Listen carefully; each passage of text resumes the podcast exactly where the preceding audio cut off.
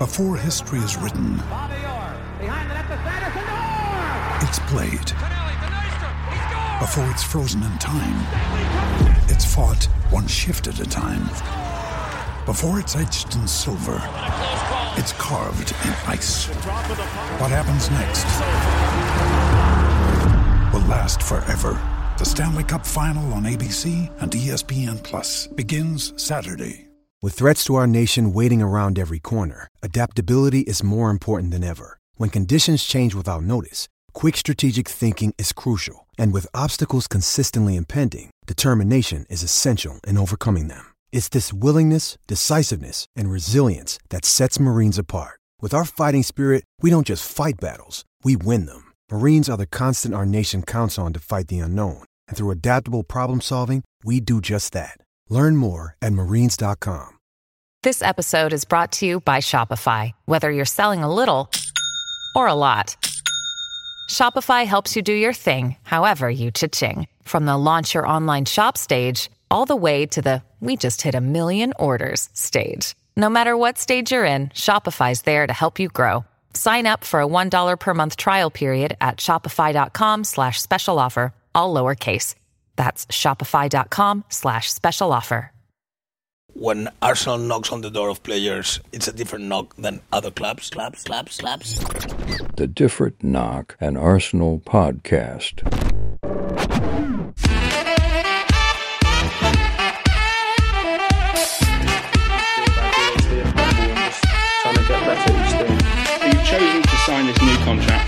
Arsenal, but what made you so sure that this was the best place and this was the right decision for you? It's Arsenal, you know. It's, ugh, come on, it's Arsenal. Welcome back to Three White Men Get Together and Try Not to Make a Podcast Challenge, an Arsenal podcast with Alexander Moneypenny and my very good friends. George V. and Bradley Adams. We are back. We are back after a 2 0 win, after a very tricky game that we came through very well. I I was very shocked at how much of a challenge that was. Um, I think, especially physically, and we want to get into all of that. We'll get into some analysis of St James's Park and all that sort of stuff. But firstly, how are you two? You all good? Ah, happy day. No, Oh no. no, I'm not good. Oh, what's up, because they've given me hope. They've given me hope, and that's the worst part. Is I'm now looking. I'm now looking at Everton, going, please get a result, or I'm looking at Brighton, and and do you know what I mean? This is the worst part. I think even though I'd I'd kind of jokingly kept up the persona that we're definitely winning the league, I'd consigned myself to second place, and now they've just given me that inkling of hope. Yeah. Oh, it's it's it's a nightmare. It is bleak. It's not as bleak as I'm currently in Newcastle. Uh, and I, I nearly wore a uh, an Arsenal top today, but uh, I, I resisted it. What what in the fuck are you doing in Newcastle of all places? So it beat, beats me, mate. Um, look, let's do our word of the game. Um, I want to start, and I want to go with foreboding. I think I'm really pleased with our performance, and I think we found a different way of winning, which we haven't always done this season. Um, I don't think. I think there's been a lot of results based analysis of this. I th- I don't think the performance was, you know, some people say, you know, what a performance, you know, some of the, some of the best, you know, one of the best results we've had this season. I'm not quite there. Um, I've, I've, we gave up a lot of big chances, and that was uh, concerning. Um, you know, they, they, I, I, it's as I say, credit to us for finding a different way to win. But you know, I, I can't imagine Mikel's plan was to have less possession, less xG, less final third entries, less zone fourteen touches. I can't, you know, even if that was our plan, I can't. Well, even even if that's that's what happened and we're pleased with the result, I can't imagine that was the plan. But to be honest, the foreboding feeling is St James's Park. I was saying to the cabbie on on the way in, really nice sort of soft spoken Geordie guy who's classics. Is, Wait, I you his, to, uh, St James's for the game, man. Oh mate, I love Scottish people. So that's such a good impression. Um, and uh, and classic, his his cousin ended up apparently being uh, an Arsenal Academy graduate. But anyway, um, he uh, Classic. classic classic cab conversation, and you know he he was he was lovely. But I was saying to him, I feel like in the same way you're going to mark out Anfield on your calendar as kind of like you have 19 away fixtures. Sorry, you have 18 away fixtures plus one, which is Anfield. I have a feeling that St James's Park is going to become plus two because that was intense. That was an intense game, and if they get uh, if they get the right if they get the recruitment right, right, which you know they, they have Dan Ashworth and stuff like that, I'm concerned about how that game shakes out in in the seasons to come because you know when you have a crowd, you know what what we spoke about at Anfield, when you have a crowd who can give you plus two percent, plus three percent on your performance just from the intensity, it's a real it's a real asset, and it's something that you know you come all this Yeah. way up up to, up to Newcastle, and I promise you, this city is football mad. Uh, having been here for seventy minutes, and you know it's it's it's sort of it's sort of scary. So that's you know we'll talk about it a bit more, but that's kind of my my main feeling is actually concern for for future seasons about going to St James's Park if they get it right. But George, your word of the game and your your thoughts, please. I'm surprised to hear that. I know for me personally, whenever I was in circles, I was saying St. James's Park is going to be a slog. It's going to be an insanely uh, difficult game. You know, they lost one game all season to a 10 man Liverpool team. I mean, I think the, the sample's there. And, you know, when you start to look even at Arsenal's turn of form, right? Uh, look, Newcastle came 12 months later than our initial form did. But when you look at kind of Newcastle's form since January of last year, the sample of them being a top three team has not just been this season, has not just been the last 15, 20 games. It's been for the better part of over 50 games now where they have shown to be a top three team. So I think this idea that, you know, Newcastle, I think under the rug, everybody acknowledges what a great power they could be with what, you know, the Saudis are. I don't hear enough of the great power they are currently. They are a very good team. Um, so when, I looked at kind of the, the word of the game for me, though, I think ultimately it was courageous. And the, the biggest reason why is because they came to kick us off the park. Let's have it right. And the referee uh, was abysmal in that game. And I hate doing tactical analysis on the referee, but that was the ploy. They came to kick us off the park. And there were players, big players, by the way, who I have criticized in the past for not being physical enough. Martin Odegaard, who has stepped up and was courageous enough to take the game by the scruff of the neck, something which I think, despite his brilliant season, he hasn't done enough of this season. And he did it in spades in probably what was the 20 minutes of the first half of some of the best football I've seen him play in an Arsenal shirt. And it wasn't just him. To a man down the list, everybody was courageous in the challenge, courageous in their um, ability to play through the press. Because you talk about how intense that was. How many people were confident of Jorginho in transitions against this physical Newcastle midfield? Tell me that wasn't a talking point at the beginning of the game. Everybody was. How many people were curious about Kiwior's defending right side channels, which we hadn't seen the game previously against Chelsea? They didn't press. Everybody was concerned. How is QER going to handle the press? Well, brilliantly. How is Aaron Ramsdale, by the way, going to do? Everyone keeps saying that he's had a poor run of form in the previous four games, and he comes out with a one nothing brilliant save with the free post header. So I just think to a man when I go back, and of course I got to end on Granit Xhaka, the man in the match, and I don't want to take away people's other analysis points, and we'll get to it later. But that boy's performance um, yesterday was something special. That tackle that's been flying around on Twitter, it's just courageous. It's it's. I think when your team gives you that kind of performance, you respond as a fan, and I think that we could have lost, and everybody would have been damn proud of the team for the way that they Yeah. uh, performed. Yeah, I think to be honest, mate, I, I got to hold my hands up. I, di- I I didn't expect it. I think I think I still think of Newcastle as a kind of you know a team that have had some investment, but are still really a sort of Steve Bruce bottom of the league kind of you know are, are on a good run and have had you know kind of turned things around. But we should go there and smash them. They're not that, and I and I think you know there's there's a there's a, a lot of credit to be given to Newcastle, a lot of credit to be given to Eddie Howe. I listened to a podcast of his uh, on the oh what's it called? It's that Jake Humphrey High Performance podcast, which by the way is the most vague thing I've ever listened to at times. It's like, so what did you do to to change your performance? What are you doing? We just looked at internal practices. What internal practices? We just changed some things that were happening for like an hour and you're like please let's have some detail. Um, but yeah but to be fair the, the bits of detail that he did give were all about his self-reflection and all about how he how he looks at himself to, to improve and I'll, I'll be I'll hold my hands up. I, I thought you know quality wise we were we were certainly matched and when you consider the likes of Jacob Murphy and you look consider the likes of you know realistically they've not even started really their recruitment cycle in a lot of phases of their of their um of their plan, it's it's really impressive. However, I completely do agree with you, George. They were massively helped by a referee. I wonder whether, in a couple of years, when the feel good factor around Newcastle has slightly uh, waned, waned, yeah, or, or or just or just been around for a little while, people start to think you know, that it's not just this new exciting team that everyone's excited by. Hopefully, referees start going, "Hang on a minute, you're just smashing everyone." I think it was like so it ended up being like 28 fouls with you know two cards for them or something, you know, ridiculous.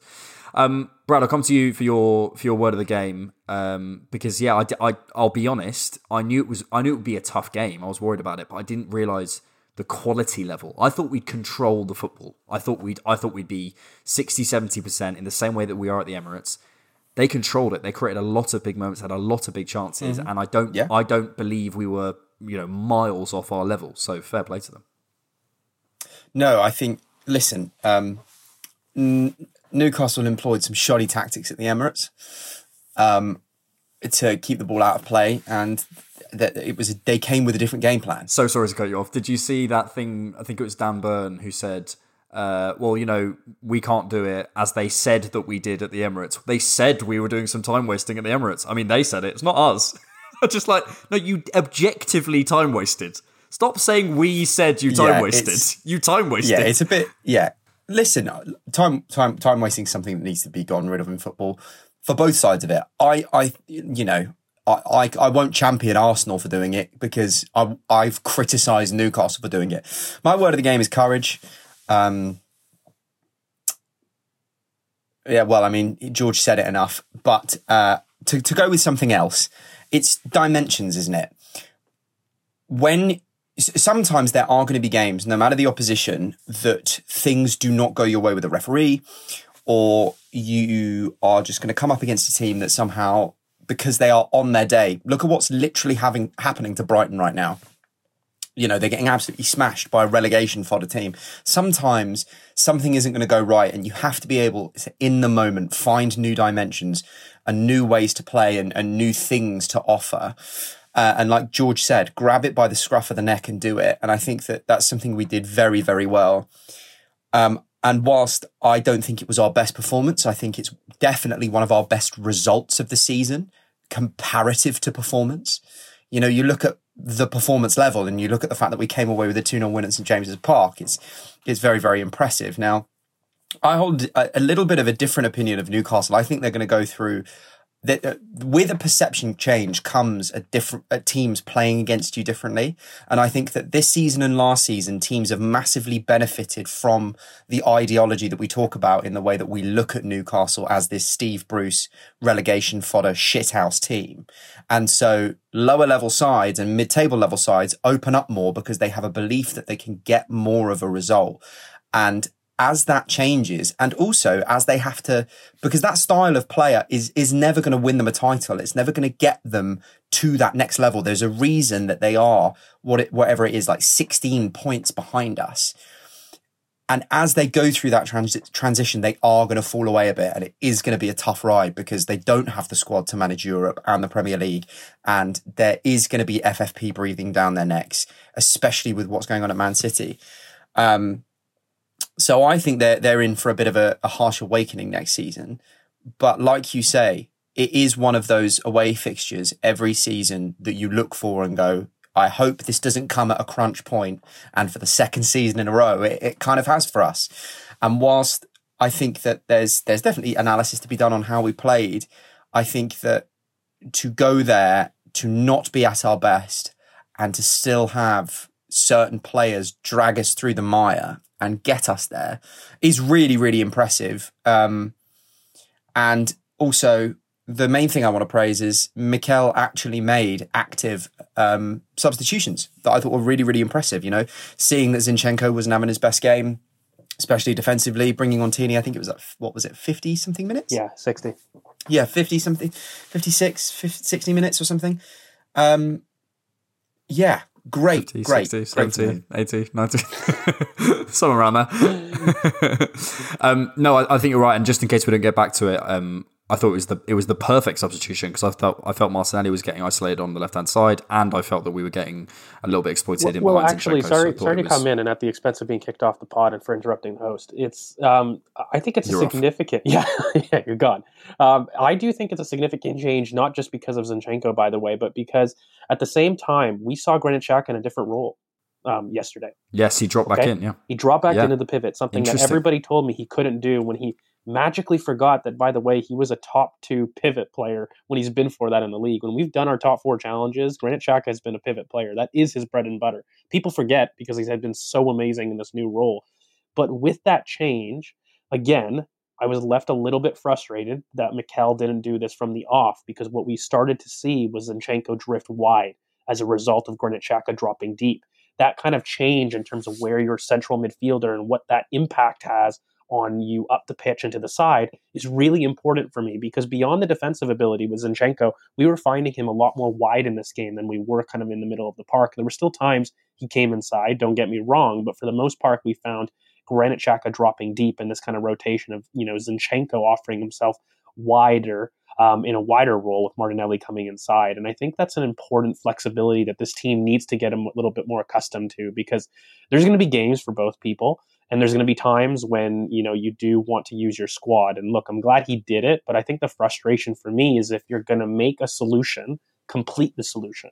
We Yeah. kind of said something very, very similar when we talked of Jorginho in the middle of the park and we talked about some of these other constructions where we needed to make sure that kind of the opposite sides had the spacing correctly there. We made the changes eventually, but if you're going to stick to a plan, believe in it. Don't kind of halfway put your foot in to one way or the other because I do think that it didn't give Zinchenko the best platform. I'll be fair to him. If you're asking him to be more high and wide, we know he's going to struggle with that kind of um, dynamic. And we know that he's going to struggle with that defensive ability, by the way, because Zinchenko is a very front footed defender. But if you're asking him to be isolated 1v1 out with a winger, that's on you. I mean, Jacob Murphy is not somebody that I would say is dynamic enough to do what he did to him.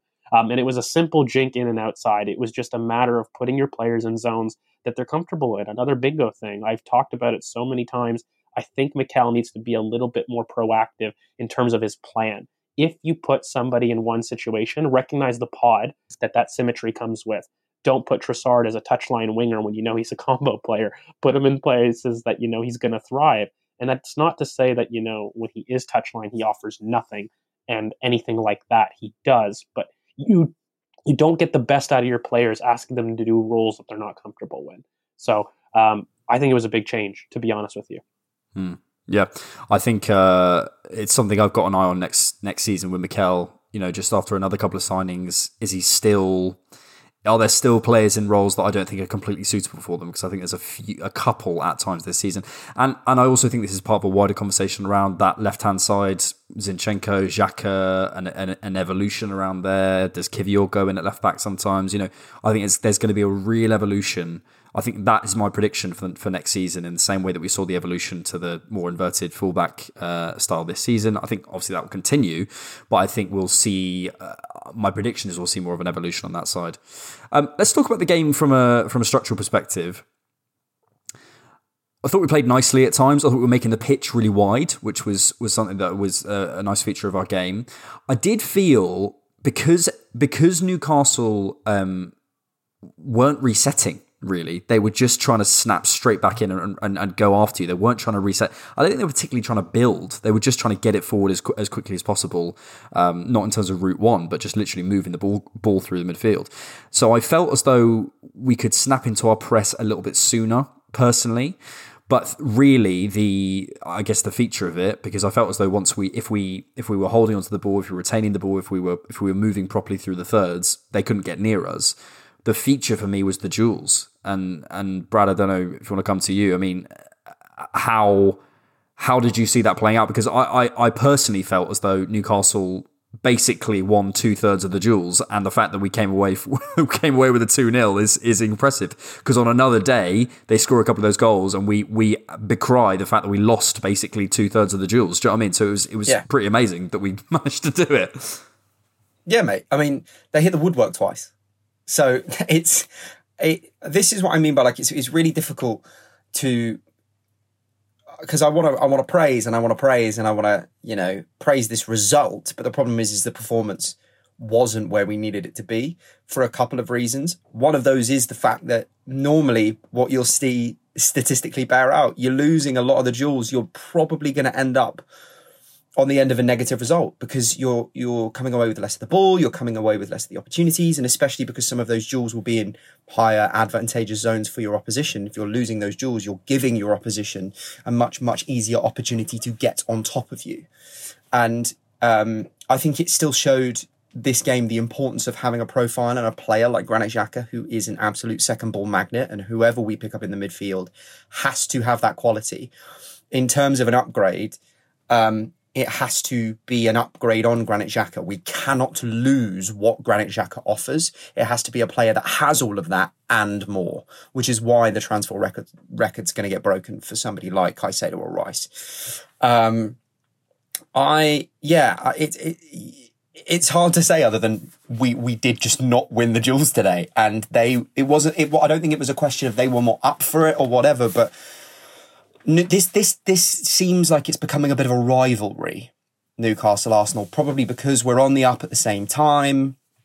Very fiery uh, in terms of the players. very fiery yeah. in terms of the players. You know, I think there's probably some. Uh, I don't know if it, it's it, this is very like Richard Keys analysis of me, but the fact that you know Bruno Guimaraes, the fact that we were linked to him, Newcastle got him. He always seems up for a fucking game against us for some reason. He's just decided he, he doesn't like, like Edu, us. He put like in his signing video, he like quoted Arsenal. Yeah. Such. I mean, it's, it's, and also you know, realistically, five of those players were on the pitch last season at the end. So I, I do think there is a bit of a. Mm-hmm. There's a bit of history yeah. there. So yeah. I, so I think yeah. I think that there's a couple things here because there's definitely a tactic that I think we struggled in, but we used it to exploit them. And you know, Alex, you had mentioned that you know we were really wide in the pitch in possession. Um, the the the drawback of that was that left a lot more space for our fullbacks to defend, and we got ripped apart on the wings by um, Newcastle quite a bit. And it wasn't just the press, but you know, Alexander Isak had a phenomenal game against Ben White, who struggled quite a bit to contain um, Alexander Isak And you know, Kiwior didn't feel comfortable kind of stepping into wide spaces. He actually curbed his aggression quite a bit. He's normally a very aggressive natural defender, but what I found is that we sacrificed the sides, and it is something I kind of alluded to last time when I said, listen, when you do a double pivot, the result is you leave space wide, not centrally. When you do a single pivot, you leave space centrally and you pack the width.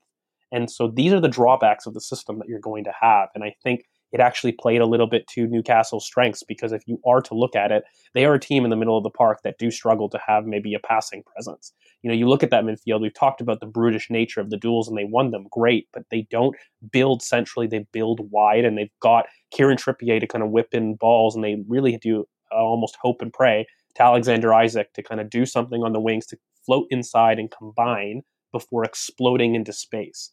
That is their goal. And I think that this kind of tactical switch that we did, though, in order to kind of combat that, is we wanted to match up the press, but we left ourselves vulnerable to the wings. And I think, for me at least, it resulted in Newcastle being able to get a little bit more control of the game because while we covered up in our press, trying to break their pressure, Newcastle aren't a team that is comfortable building up in the way that Brighton are. So they avoid the press. So while we matched up in terms of how they built at the back with four, um, they kind of avoided that by going long and winning the second ball and then passing into space on the wings. That's how they broke out. So it wasn't necessarily route one, but it was more of a Manchester City round two, by the way. And when they would w- go to Haaland and Kevin De Bruyne would just float in that space wherever Haaland was. It wasn't the fact that they were going long, but they were picking up the second ball and firing it quick into the channel.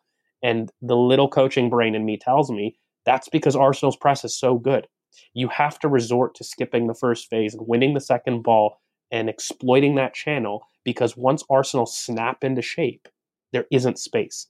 And I think Newcastle found that tough which is why I wanted us to move into it quicker because I felt as though, you know, in the little moments where they were playing out, I felt as though we've got such a lovely press and the way we do it is so we're not going too gung ho, we're not being too aggressive, we're slowly eking up the pitch, making sure that we cut off the passing channel, cut off the passing channel, force them along and we win the ball, right? Fine. But the problem is, is they weren't allowing us that little bit of time and that's what happened. And then I think also what you said about them exploiting the wide areas I felt then Saka and Martinelli a little bit got isolated massively, and I felt I one of my big fit feelings was Ben White needs to help Saka, especially beginning of the second half. I really felt I was like White's nowhere to be seen, and it's because he's dealing with Isak.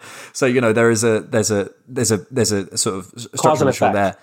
Exactly, yeah. The the only other thing I'd say really on, on, like structurally before we get to some individual performances was was I thought they did really well to force Ramsdale long. I know he was opting to go long, which I would have done as well because they were very high uh, and work and again working very hard. And the thing is, is they they managed to keep up the intensity because of the threat of St James's Park, which is why I'm worried about it.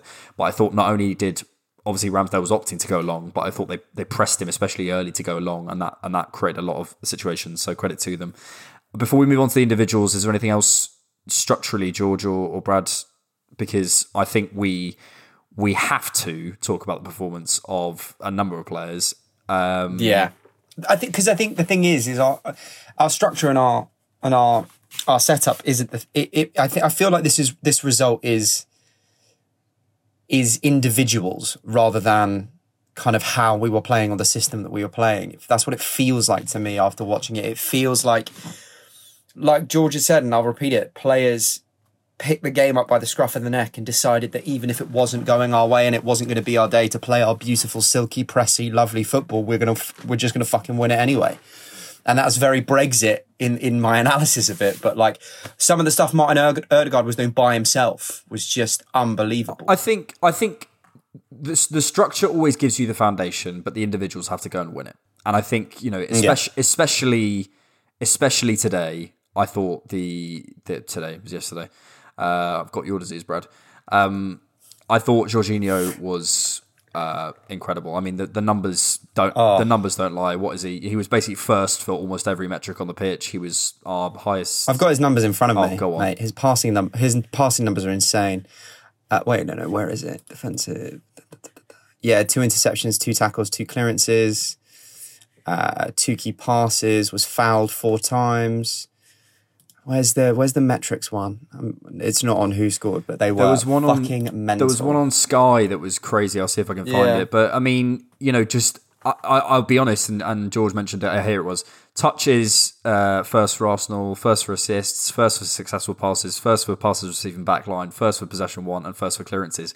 And that second to last one is the crucial one for me, the possession one, because the thing that I I was really concerned about going into this game was the transition because I, I felt as though Newcastle, again, revealing my perhaps lack of knowledge about them, I felt we'd be sat there mostly in their half, mostly controlling the ball, mostly controlling space, and then we'd be worried about them going in behind to Wilson and Isak, right? Not not the case, and probably suited Jorginho more because of that. Um, George, I mean, an incredible performance.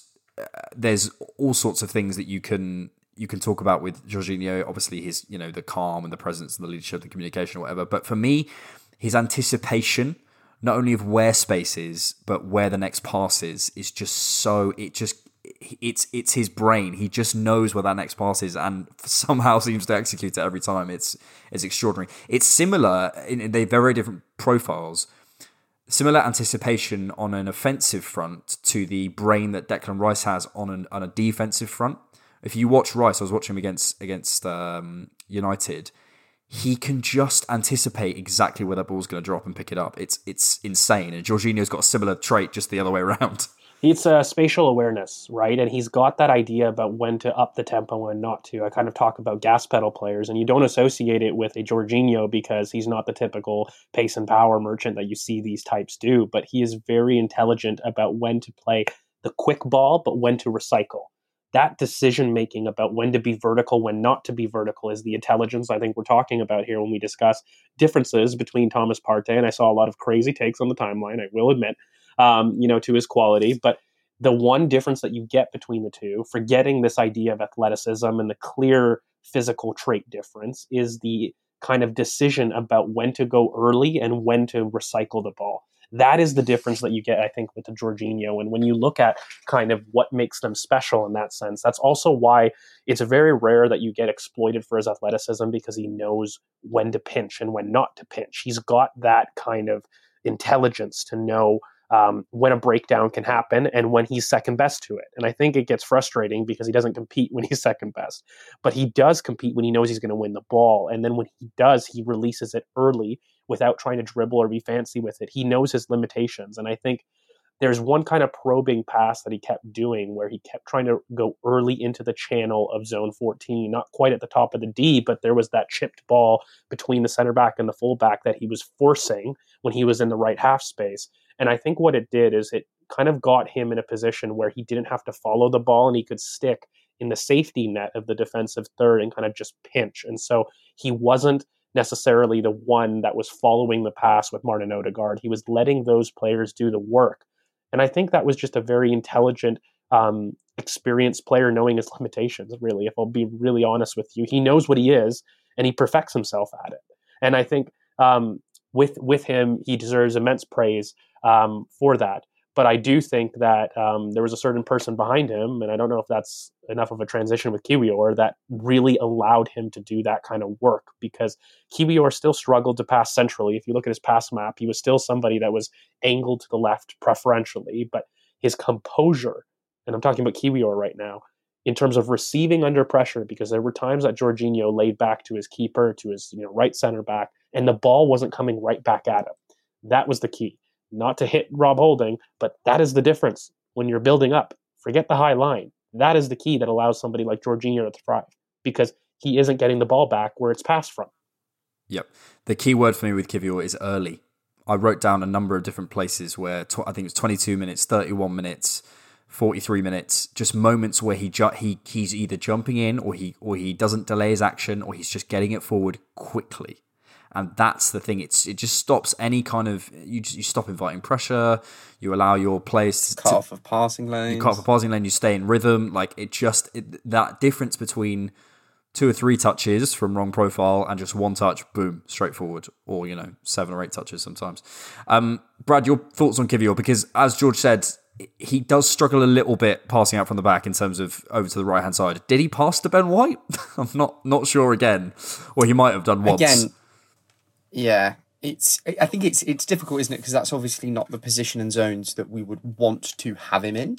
And so, with that, I think we have to ex- kind of accept the fact that we're not going to get 100% of his abilities because, you know, it's square peg, round hole. It's just that this peg is a lot more better suited than the other peg that we've got left at home, who is right footed. Um, and what we may lose in getting the ball out to what to White from Kiwior, I think, with in normal games and circumstances with Ramsdale's clip balls to fullbacks and to wingers, I think we're fine.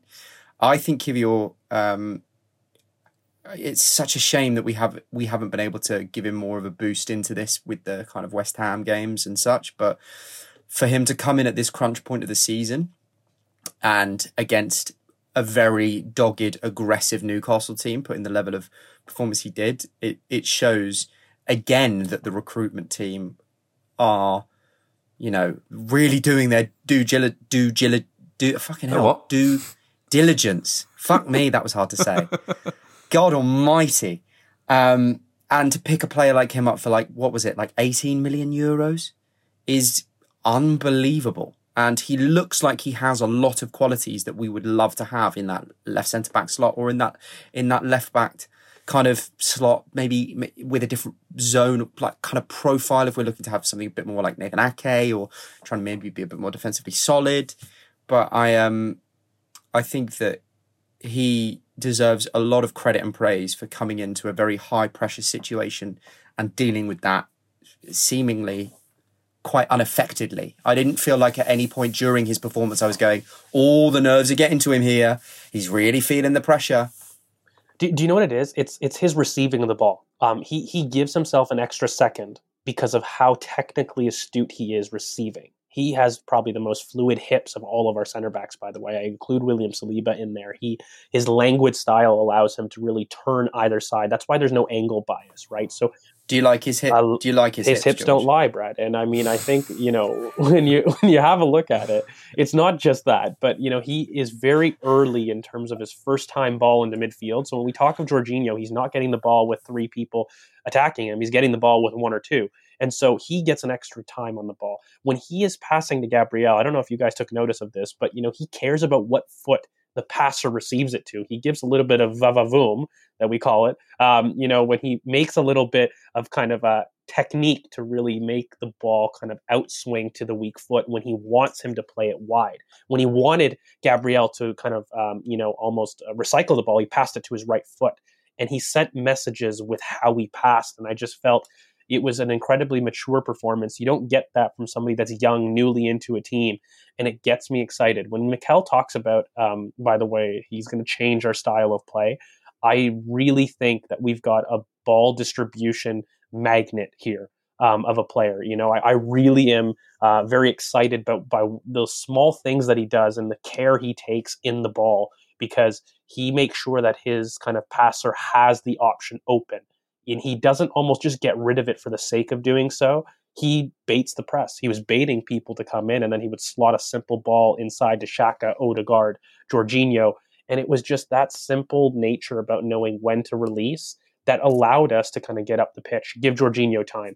Um, and yes, I think he struggled opening to his right. And I think that's why Ben, by the way, struggled himself offensively because he wasn't getting the ball, um, you know, in positions that he needs to to kind of get up the pitch. And then when he did get it, he was already halfway up the pitch. And he's like, well, I can't bomb on now because Isak's behind me. And that's my assignment. So um, it is it is uh, difficult, but I do want to end. I think Kiwior deserves a lot more praise than he's getting. And yes, um, that's mm-hmm. the difference between him and Rob um, in terms of the impact on the style of play. It's not just he individual. can kick a football mistakes. quicker. Don't say that, George. It's not. It's not true. and remember, if you have that opinion, it's wrong. It's wrong. you can't. You can't just have two different opinions and hold them together. One has to be right. One has to be wrong. um, yeah, I, yeah. I have to say, I thought Kiwior was But surely, Alex, that that's that is that is no longer an opinion. Surely, we're talking about facts. Oh, we are talking about facts. Sorry, Rob Holding is the savior of Arsenal Football Club. I always forget about that. Yeah. I keep forgetting about that. Um, He saved his hairline and has saved our title race. you need to give. You need to get a new joke about Rob Holding, please. it's like this. What I feel mean. in a I row. feel mean talking about his fucking footballing ability, so I have to go after his hairline. Um, yeah, I, th- I think Kiwior has potential to to play a number of positions for us, and and I really like him. I think the, the Nathan Ake um, shout is nice, but I'd say Kiwior is more technical and better on the ball than, than Ake. I think he's he's he's top. Um, Yeah. The uh, a couple of moments that I want to talk about. That tackle from Granit Xhaka. Unreal. What a stop. Um, yeah, credit to him because he absolutely pegs it back. I also want to talk about all the fouls that Jorginho won, slowing the game down. Another thing we didn't talk about Jorginho. He is the master of winning sort of cheap free kicks. Um, Brad, we've had a request for a rant from you. So I'm going to say Yeah. Bruno Guimaraes clipping the back of Saka's legs. Go. No yellow card. Um, I mean, I- is is there's no how many how many referee rants are we going to have? I can't do it again. I'm just I'm tired, Robbie. I'm tired. again, change the structure, change the system, and you'll get better refs. Yep. That's that's all it is. Money needs to be invested. Yeah. Um, we spoke about Newcastle's chances, and they had a lot. They hit the bar t- or post twice. Mm-hmm. Bar in the post. Yeah. Um, but we also had some huge chances. Uh, Oh yeah. two from Saka, well, one from Saka, one from Martinelli. Um, and then uh, we'll come on to him now. Uh, Odegaard at the end of the first half was a absolute sitter because he does everything right. But Martin Odegaard, we'll finish on him. 15 non-penalty goals. Um, my player of the match, as much as Jorginho was great, um, and and lots of players, including Xhaka, requires credit. But I just thought Xhaka did did what he always does. I think he, I thought Martin went above and beyond. Um, and I thought, yeah, I thought Odegaard was was extraordinary. I mean, he showed. I think he's third in the away goals or something in the entire league for individuals or something, or like or like goals and assists away from home, uh, behind Haaland and someone else, maybe Wilson or something. Um, he is just in incredible form. He's an incredible football player. Twenty four, Brad. Like we've got we've got a man Mate, on our hands. And what's so mad is there are human beings. You might even be listening to this podcast right now who have got their phones out and sat on the toilet like fucking sat in their shit little lives and gone, oh, I don't think Martin Odegaard's good enough for Arsenal. Fuck off. You don't know what you're talking about. You don't. Um, he he has one goal less and three assists more than generational best attacker in the world, Marcus Rashford, this season in the Premier League. Oh my god, I don't know that. One goal less, three assists more. Wow. Yeah. Okay. Let's put that in perspective. Like, yeah. And and he's a, he's he's he's he's a, he's not even like an attacking midfielder, really. If you, if you look at the the zones that he picks up the ball in mainly and the things that you're asking him to do, yeah, I mean he's he's been a phenomenal scoring form this season, but his goal scoring isn't the thing that you really champion Martin Odegaard for. Well, it's his ability may, to dictate maybe his game consistency and to play. of like ball striking, right? Because I would argue if you yeah. really looked at his uh, yeah. uh, production this season, a lot of people would say he hasn't been composed. I mean, you just look at that game; he missed the easiest of the chances. But oh my god, what was the, what was that? Where he missed just an absolute sitter. I, I would Villa. say Villa. Do you remember that? Do you remember that one he missed against Villa? Yeah. Oh my yeah. god. He he has missed some really big chances at the top of the box. You know, in terms of, and that's what I think is scary. His intelligence of his third man running is really the benefit I think that we're seeing this season, and also he's more willing to release early.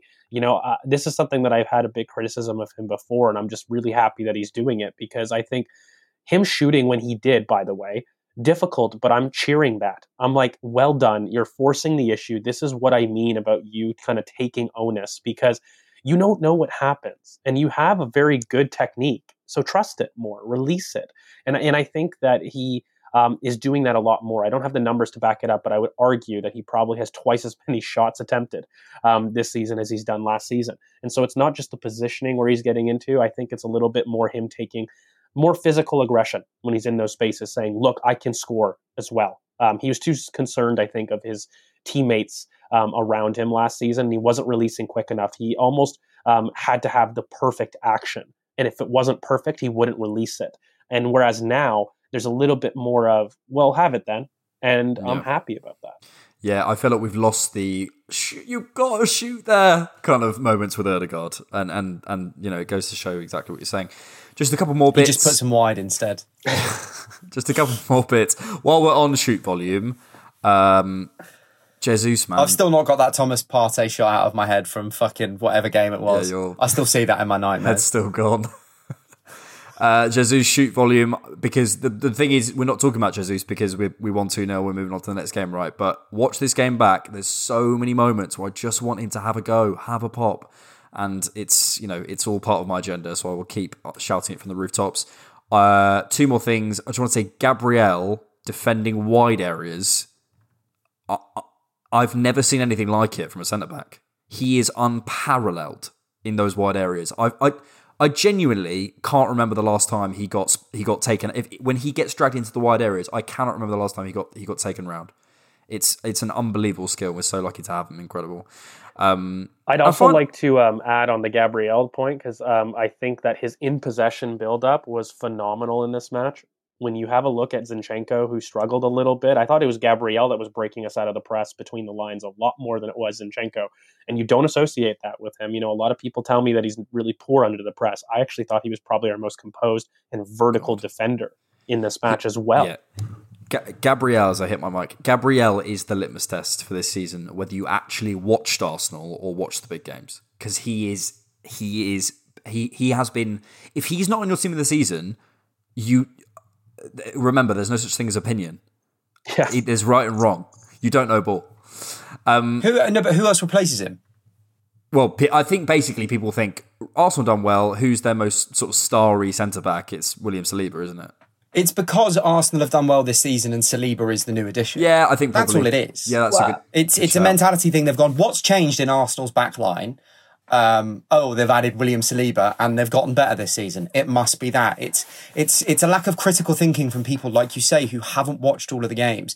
There is not one single player that has played left centre back this season that should be above him for um, for team of the season. No one. I do really think that there's a problem in football with technical aesthetic bias. I've said this before sometimes, and uh, George, they just think he's handsome. They think players are handsome, and so they keep them, or no, they think they, the players look cool. Handsome tax is a cold. thing. Yeah, handsome tax cold. is a thing. They're so cold. Like, oh, the butcher looks so cold today, being stretchered off the pitch. like there is can't kick a football though, can he? Can't can't can't header a ball, no, because he's five foot fucking four, doing his he's, best he's fucking very, Bilbo Baggins he's impression. He's a very good footballer, Brad. There, there, there is a bit of that, um, but I also was kind of a little bit more leaning into. He has a very unorthodox gait um, when you have a look at him, and so when you're looking at, I guess, other center back options, you know, that are maybe different, like Laporte and etc they have a lot more fluidity in their actions, and I think that Gabriel is an unorthodox type of player. And so you can stick your fucking fluidity up your ass. Brexit time. I love. I love that moment where George went. There is a bit of that, yeah. like like Brad's like a little like naughty kid. Uh, but I do think it's a problem because you know when you have a look at like let's say Kieran Tierney, who we didn't talk about because the switch was just brilliant, but I thought he played excellent in his cameo. By the way, um, when you have a look at it, he gets claims that he doesn't have the composure under the press, and you know if you look at our goal, he's the one that starts the goal early, excellent defending pressure, and then fires it really early into midfield to release Martinelli wide. He starts, and he's the reason for that second goal. So um, uh, again, the reason why Zinchenko is preferred to according to many logic on Twitter is because he offers us control, but also um, a different type of generating football. I would say people tell me this all the time. He generates more football uh, than Kieran Tierney, um, and uh, I'm very confused at that statement because I think that you know again to put because it makes no fucking sense. Well, yeah, you it can doesn't. stick It- your generating football up your ass. You can stick your your generating football up your ass. You can stick your generating football, stick your generating football, stick your generating football up your ass. Up your ass. And so Gabriel is excellent. He uh, has a very good, um, you know, unorthodox gait, but he was excellent in this match. That is essentially what I'm trying to say. Sorry, Dad. Brad, we'll see you. After this. Welcome back to News and Views, where we give you all the news and all of your views, but mostly Hours. ours. Thank you to those of you who are in the different Knock Members Club. Join at patreon.com forward slash diffknock and get access to the exclusive Discord server. We've now got a Discord server. If you want to join the Discord server, uh, the details on the Patreon or there. If you're a YouTube member, they're on the YouTube uh, site. they're on the YouTube members area. I don't know what it's called. They're on the YouTube. They're on the YouTube.com. Right, you 55 year old man. Yeah, granddad. Uh, ad-free versions of all of our content, including many bonus podcasts, interactions, reward, video conference, reward. I've always asked to buy me coffee, everywhere you can. Buy me a coffee. The links are in the show description. We've had lots and lots and lots of questions. Wow. Lots of So questions. popular. Dan underscore TN on the Discord says, Since Kiwior came in, we've looked like we did since before Saliba was injured. Wondering why Arteta didn't use Kiwior earlier. Go on, George. That You- smile. You and me both, good sir. You and me both. Smile, though your heart is aching. Listen, I um, I don't here. I'm here to try to not be uh, facetious, but um, I really think that Not on this podcast, mate. yeah, well, look, I, I don't know why. I don't know why. I think uh, Mikel is a new coach. The only thing I can say is um, he's got a little bit of the Arsene Wenger about him in terms of he believes that a plan should stick itself out, and that in order to take somebody out of the team, they have to almost hang themselves in a sense. And I don't agree with it. I think he does it late, but I think that's the mentality that he has, where it kind of gets to the point where it's just so unbreakable that the entire squad would be almost begging for it. In a sense, we've seen it not just this season, by the way, with Kiwior, but we saw it last season, in my opinion, without having Eddie Nketiah come in earlier for Lacazette. Like he he has done this before. He's been slow to react. Do I think it's a long term concern? Well, no. I think with more resources and a squad that's a little bit better, he is somebody that um, definitely uses different plans. It's just I think it is a little bit of an experience thing in terms of understanding when to make that substitution and trusting your players um, a little bit more because he doesn't trust the squad enough. That is a concern of mine. It is something that I think is frustrating because even though that we don't necessarily have the 13 to 18 squad that we've talked about here on the pod, I do think this season our depth has been markedly different and he hasn't used it as such. When you look at it, Trossard, Kiwior, Emil Smith Rowe, Fabio Vieira, like that's a lot better than what we had on the bench. Nelson, um, last season, Eddie is now a bench option, right? Like that's a decent bench. It has made a step up, but the appearances of those depth options haven't stepped up. So it's frustrating. I'm with you. Um, bear with it for a little bit, but I uh, can't say why Mikel does all the things that he does. I have an idea. God. Um, I mean, we we beat Palace and Leeds four one before drawing to Liverpool 2 2. And I think men- mentally, if you're looking at that and going, okay, well, we've beaten, a, what was it, the team in 12th and then then a relegation for the team, and we've, you know, okay, we dropped points to Liverpool, and then you're coming up against West Ham and Southampton. Pre, I think, I think the mistake is not bringing him in at Southampton, not not at West Ham, because at West Ham at, at two was it two one up where we missed the penalty to go three one up.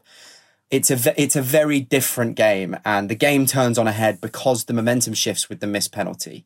And there's a lot of issues with structurally the way that we were playing during that West Ham game that were giving them advantageous opportunities and, and such and so forth. But we Rob Holding was a problem. The team that was put out should have beaten Southampton um, and should have beaten West Ham, and we didn't. But we did beat two teams quite comfortably and then pick up a point at Anfield. And if you're looking at that and you're going, okay, well, okay, we had these problems at Anfield, but it's Anfield and it's Liverpool, a team full of, you know, quality, quality players who are making a late surge for the Champions League. Logically, I think he might have looked at that and gone, surely then it will just be a return to the norm because we're not facing that level of quality anymore and that's why he stuck with it at West Ham. I think the the mistake isn't sticking with it at West Ham. It's it's it's not changing after West Ham because I think West Ham was the clearest indication that there was real real structural issues in having him on the pitch. Um, but you know, he'll like George says, he'll learn. I do hear you, and I hear the arguments, and I've seen a few, you know, on on on the web on the net about this. I understand the idea that, like, oh, you know, we only drew at Anfield and, you know, Rob Holding wasn't necessarily the issue. I think that's very surface level analysis. I think when you, when you, and I'm not saying that's what you're saying, I think a lot of people are saying that, that, that, that lots of these arguments are basically based on the idea that Rob Holding didn't miss that penalty, Rob Holding didn't make that mistake against Southampton. Mm. And it's like, that's, that's very surface level analysis in my opinion, because it's about going. Those those those moments are the byproduct of having Rob Holding in the team. Yeah, and the fact that you can't get back Yeah. into the game is because you've got you've got a structural issue, and and I think Yeah. it's just blind. It's just going. Well, football is only it's only those two moments, and there's no context around it. It's like, well, okay, then let's just not let's just let's just go on the pitch, take some penalties, and leave. Then shall we? Nothing else happens. Like it's it's bizarre. So, but I but I also do hear and understand the argument of if you're Mikel, you have a 27 year old guy who, you know, ultimately is a very good squad member, is you know is not the worst footballer in the world by any stretch. He causes his issues, has a massive knock on effect, and all those sorts of things. And and he, you know, he's just the wrong profile, but he's not the worst. He's not Mustafi. So who is the worst footballer in the world? So I so I hear that thing, and you we and you've just beaten two teams four one and got a point at Liverpool. Yeah, and- and- If and- as you you're said- looking at that from a place of strength, and then you go into West Ham, and that's where the real issues come. And as you say, we should have enough to beat Southampton and West Ham. So, so you know, even with him on the pitch. So, you know, yeah, I, I think it's just one of those things where, as George was sort of saying, he'll learn. But I also, I also just think, you know, next year we probably won't be in this situation. We'll have another position on the pitch where we're worried about that. We just have to plug plug the gaps, and every single season, unfortunately, gaps will show, and you just have to plug them. Eh, you know, every single season for basically every single club apart from you know Man City, you get to the crunch time and you go, oh my god, we probably need one of those, and that's what you do in the summer.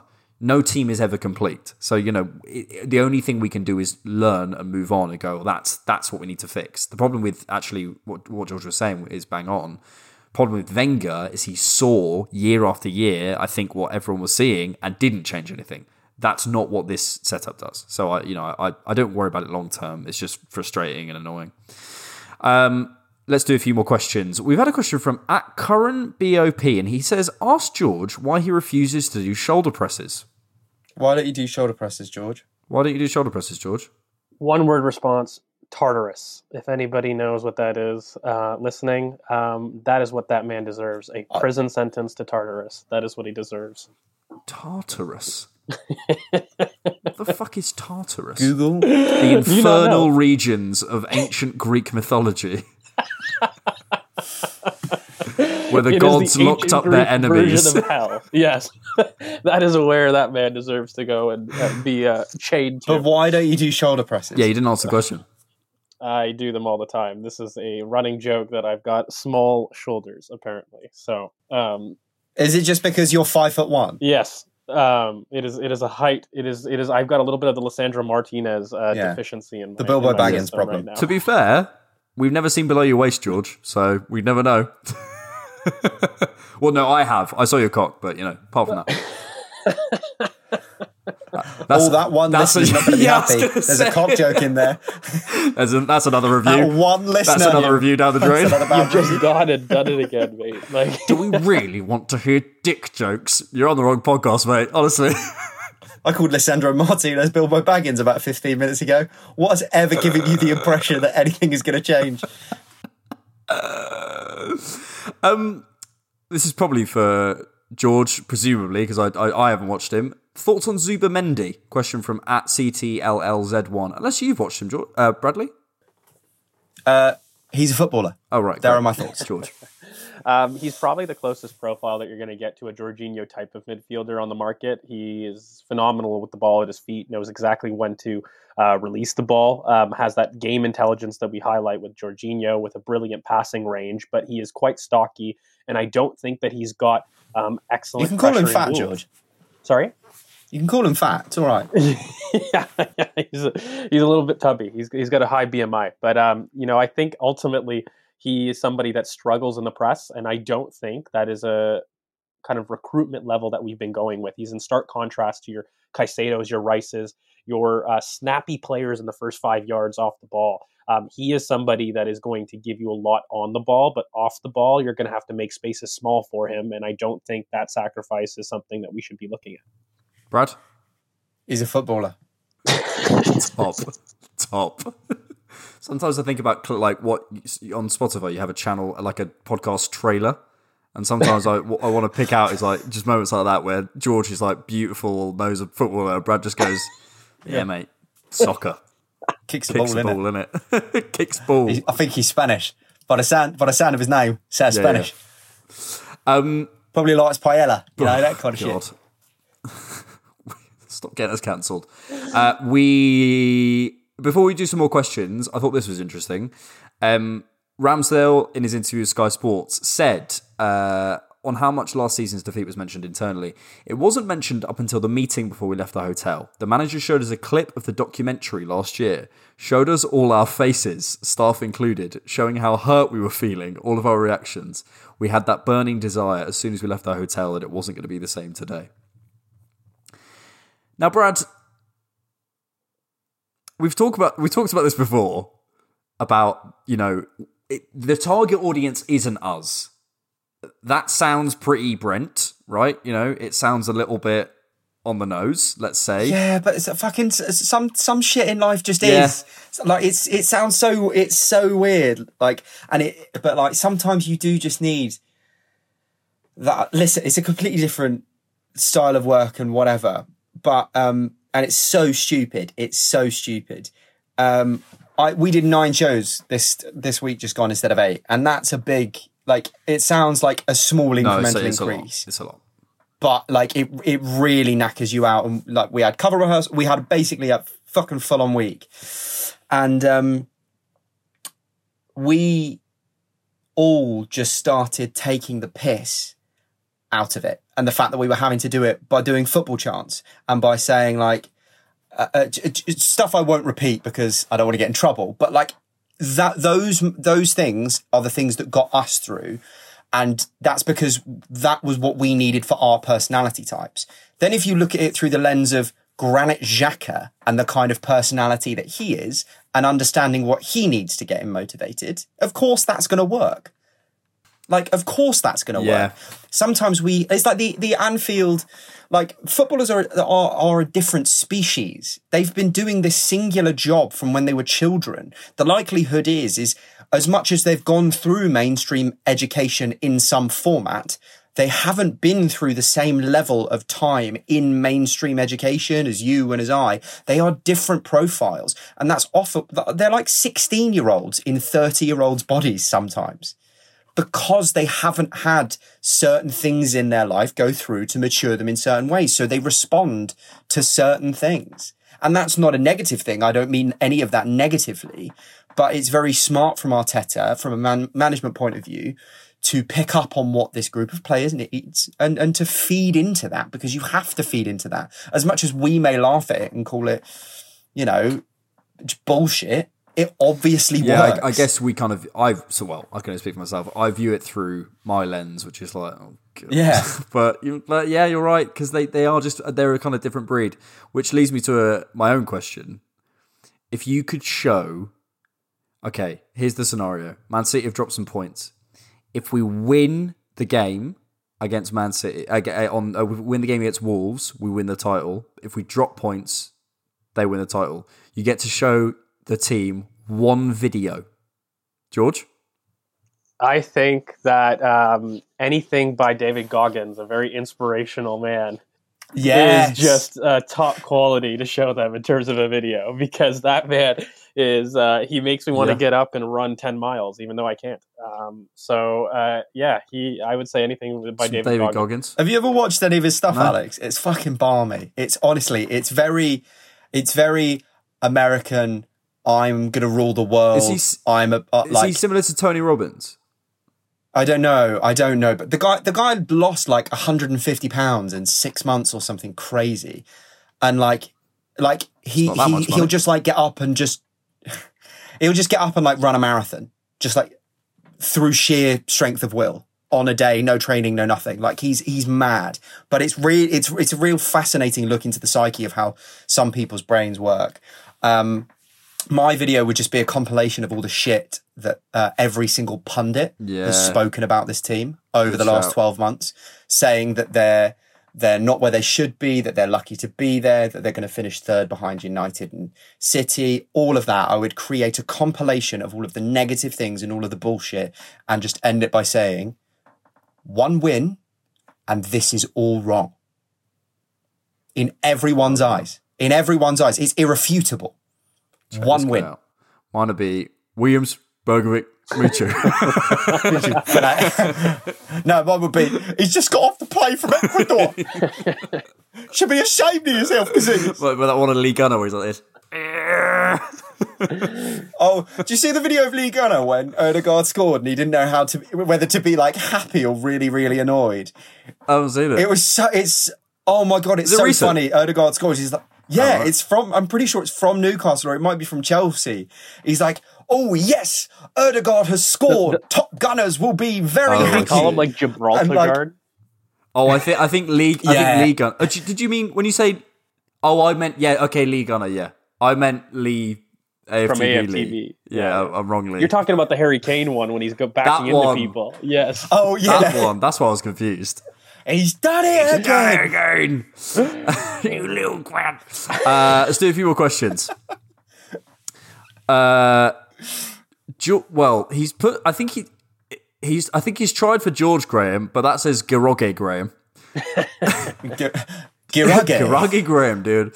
Does Arsenal actually need another striker this summer? Yes. In general, um, well, actually, no, no. Well, for me, I've always said I, they need another marquee attacker, another and forward. We've had a question from Jake Jaketia, which tells you perhaps his uh, bias on this. What does the striker department look like next season? Next season, stick with Eddie or go get Tony, for example. Look, I, I think that the team needs another marquee forward. Does that have to be a striker? No, I'm open to to wingers being another marquee. Um, subjectively, I think a lot depends on where you see Martinelli best at and where you see that boy's future. Because I think you want to complement him in tandem with that type of profile. Because right now he's showing signs of both routes. Um, if you're going to keep him on the wings, then you'd obviously like to prefer a striker. But you know, uh, for people that see him as a kind of Suarez-like nine, you're looking at recruiting a, a winger that kind of facilitates that. Um, whatever route you choose, I don't think there's a right or wrong answer to it, but I do think that this front line is missing a little bit of composure and certainly another 10 to 15 goals of threat. Uh, because even as I'm looking at it this season, um, I still think, let's say we introduce the Champions League next year. Are you confident in this team being able to keep up production, but also improve it? Because that's what we need. I still think that there's been times this season that we felt like we've lacked enough goals, but I think that with European competition, you even impact that further. So a marquee forward, yes. Does it have to be a striker? Not necessarily. If you're asking for George, what striker do you want? Stop sitting on the fence. Um, I love a channel runner, a big physical channel runner. Um, I've been saying this before. Awesome, Everybody got yeah. Well, uh, you said it, not me. Um, you know, I've been saying before City got Haaland, before Nunez went to Liverpool, I thought that the age of the nine was coming back. That is my type of striker. Um, the channel runner, physical nine that is, um, you know, uh, able to use his movement to destroy, um, you know, defenses, but at the same time offer himself as an option um, as a battering ram. You know, I love those type of diversity. I really feel as though when you look at people like Dusan Vlahovic, for example, he's a very different type of striker. Um, where I do believe he's a little bit more one dimensional. He does rely on his physical traits more than his ability off the ball. He's really between the six yard box in terms of how he likes to link play. He'll come in, drop, um, and lay off. Whereas I want my uh, person to do that, but also drift wide and be able to interchange with our wingers and be able to run. Um, so yes, that describes Osimhen, but it could really be any striker that is able to both be wide but inside. That is my favorite type of striker. The very traditional Thierry Henry, and surprisingly, Anelka. These types of players. I think the thing is, though, if you look at the market, uh, the centre forward market this summer is is not something I think Arsenal delve into purely because it's it, uh, it's not feasible with the problems we have to fix. You know, the one place that we are really aged in the squad is the midfield. That's where we need serious revamping. To the point of, I think Rice and Caicedo, you get those two players in, even at sacrificing a marquee forward. Because I think if you look at the contract situations of most of the forwards that we would be after, or the situations that they've just moved clubs, or some of the players that we're talking about are, are big, big gambles and big, big risks.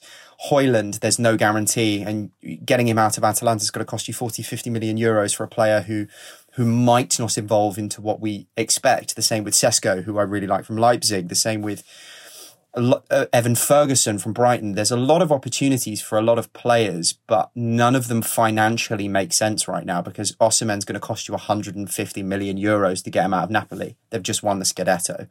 Um, and there's no one else really that I just I don't look at that market and I go, there's a good option there. Whereas Gabby Jesus was a great option in the market.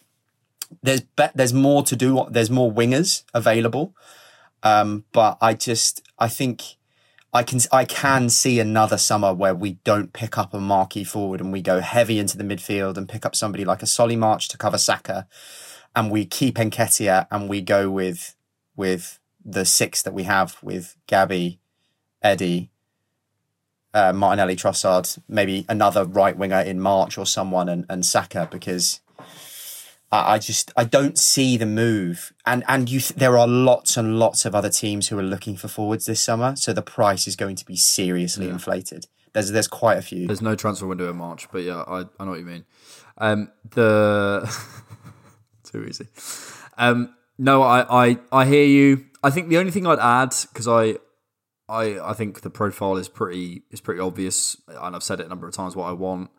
Um, there's an inevitability to Haaland and to Kane. There's an inevitability growing to an Isak. There's an inevitability growing to a. Oh, imagine if we got Isak last to January. Nunez or something. And, he, and, um, and I just I love Jesus and I don't want him out the team. This is not that at all. You know, I, I, I want Jesus to play lots and lots of minutes for Arsenal. I want him to be here for a long time. I think he's an amazing football player. But there is an inevitability to the finishing of those kind of guys. And I don't think we're going to ever win, to be honest, the Premier League, Champions League consistently without someone. It's, it's, it's very hard unless you are peak Man City.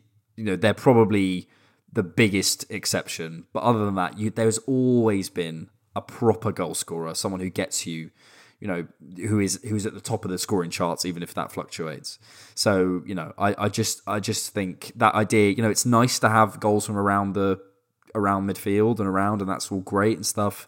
But having an inevitable someone who pulls you out of those games. I look back at those, you know, I look back at that Brentford game, I look back at that Everton game, I look back at that Southampton game just having an inevitable striker who just gets you over the line even when you're not playing well. That's that's. Do, do you know what the difference is, mate? Newcastle, you can't survive in the quarterfinals, semifinals, finals of the Champions League playing that way.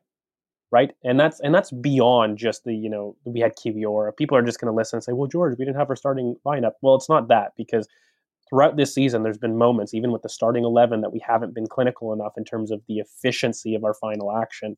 And I think that's the key. It's maybe not a goal total. People start to conflate this idea when it's like goal totals. Well, no, it's about more efficiency of action, by the way. It's just increasing your threat. For, for example, I don't think we've got a huge set piece threat right now. Fabio Vieira is that player. He will become that player, but that is something that we maybe need to increase a little bit more. Um, we're great off corners, but set piece wise, we're not great. Sometimes in the final third, we have a tendency to overplay. There are many times when we're not vertical enough in the final third, and we've relied on our third man running to kind of supplement that. These are things that I think we want. And there's going to be times, by the way, not just to back up your point, Alex, but I think the idea of Jesus dropping into midfield is going to become less and less when we improve the quality. If we put a certain Basmati in there, we're not going to need our striker to drop in in between and give himself as an option because we've got world class midfielders that can get us out. So therefore, ergo, if you're going to be at the top, you've got to score. Like your job about being so influential on the rest of the team is going to be mitigated when the rest of the team is good. Like, and I think this is a very tough prospect for people to get accustomed to because that doesn't mean Jesus can evolve into the final form, by the way. I do think that there's a movement in Jesus. I've said it from the very beginning. I don't think number nine has to be his final position. I think his qualities lean towards, if I'm really being honest, as a winger, I think he could be very devastating in terms of his work rate, his ability in close, tight spaces, his his maverick type of dribbling nature, by the way, where even at the end of the dribble, if it doesn't come off, you want that in a winger. It gets you up the pitch. Whereas at striker, if you do that, you kind of almost lose the chance. So look, um, I think when you have a look at it, the the critique is not goals, it's not Jesus not being good enough. It is efficiency of final action in the team. I'd like that addressed. You could do it a multitude of different ways, and we can theorize yeah. in the summer. But that is, I think, the problem. Yeah, and that and that, as you say, that can either be recruitment or or something else. Um, let's just got time for a little bit of Arsenal trivia. Your theme was Sir Robert Holding. Oh God! While George's pipe had burst, we were asking questions about Sir Robert Holding, and I asked you to name, and you do know them, five managers that Robert Holding has played under. Well, okay, so immediately oh. Wenger, Unai, Mikel, Arteta. did he play under Ljungberg? He did. Yeah, so Ljungberg. It's who did he play for at? Bolton? It's basic. Yeah, essentially is the is the question. It's, it's, the fucking Bolton manager. Is it Big Sam Allardyce or something stupid like that? the Bolton manager. It's not. Is it not? And is it another it's Arsenal another manager? manager. Per? Think, out, think outside the box. Oh, he's played for England. Yeah, he has. He's played for the U twenty ones. And who was his coach? Um, was it Steve? Was Steve? Cooper. Was it Steve Cooper? Nope. Who's the Forest manager? Was Remember, he the imagine, Oh, Gareth. Gareth Southgate. Bang on. Wow. Because Gareth Southgate took over. Southgate course. managed Bobby Holding back in the day. There you go. Didn't want no to wonder take he's him so with shit. Him, eh? He didn't. Incredible, really. Incredible. Scenes. Incredible. Can't believe it. Um, George, I will be coming to you in just a moment, so have a little, little think. Have a little think. Uh, the theme for this week Love Bradley last week was kit sponsors. And I would like you to tell me the kit manufacturers for Arsenal during these periods 2006, 2006 to 2014, 2014 to 2019, and 2019 to present. Well, it's uh, Puma Adidas, the, the first one is. Um... That's, that's for next week, George. That's for next week. It's all for next week. it's just speaking out loud. just uh, brainstorming. Just, guys. just thinking. And a theme, please, my friend. Theme. Um, why don't we do um, a theme centered on like rocking away day atmospheres? So away like, days. Yeah, away days. Get it in the mixer type of. Uh, the three of us need to go on a big fat fucking away. We do. I need season. to cross the pond and George. We need to do a you big... need to come to England, and we'll sink some pints. oh God! I love it when Americans or Canadians are like, "I'm gonna." It's usually women going, "I'm just gonna have some pints with the lads." I'm like, Don't say that. Don't do it. Uh, boys, pleasure as always. Oh, We'll be back up the fucking soon. Uh, we we're going to have an We're academy podcast uh, for the patrons out last week, but we're going to end up we're going to end up having it this week um, on Friday. So look forward to that. George will be George was too busy saving kids to be talking about That's kids. it. So he's going to be back when he get have a little academy update from our good friend Gio, and then we'll be back obviously for instant reaction after Brighton this weekend. There'll be a rewatch during the week, but until then, I hope you have a lovely week. Anything else to say, Bradley?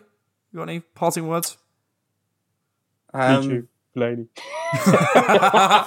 Williams, Yes. Williams, Bergovic, Bergovic. Minshew, Blaney. Get your money Get your out, money buddy. out, buddy. Actually, do you know what? I, I think I'd have an AI. I'd like make an AI of Gary Neville and Roy Keane saying something that they didn't say. That was like, I mean, also be Arsenal, uh, rubbish. Yeah, you know, do, And get no lads, just remember- get no characters, do, do rubbish. If if we're in need of a striker, there's an excellent player in France. He scored 24 goals this season, got four Is assists. it this He's in the 92nd percentile for non-penalty Larka, goals. Lacazette? Is it You know, Lacazette? Yeah, it's yeah, it's um, Alexander Ah, Lacazette. right, we should have a look at him. George, what do you reckon? We should have a look at him. Work rate, top. yeah. Goal scoring, questionable. Oh, God. I have a, to say- a real backboard striker for I you. said there. I sent this in our group chat. I said it to Brad. If you look up takeaways in Lyon, there's only one shop. Which I'm I'm not saying is is is behind the, the turnaround. I'm not saying he was on the Krispy Kremes I'm at not Arsenal. saying there's a lot of but- takeaways in, in London Colney, but I'm just saying. right, pleasure as always. Thanks for listening. Keep it different, knock, and we will see you later.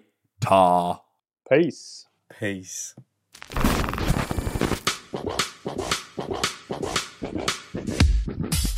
Thank you so much for listening to the Different Knock and Arsenal podcast. Please hit subscribe or follow on whatever platform you're using. If you'd like to support the Different Knock, you can find us on Patreon and buymeacoffee.com. We're on all social media at DiffKnock. Thanks.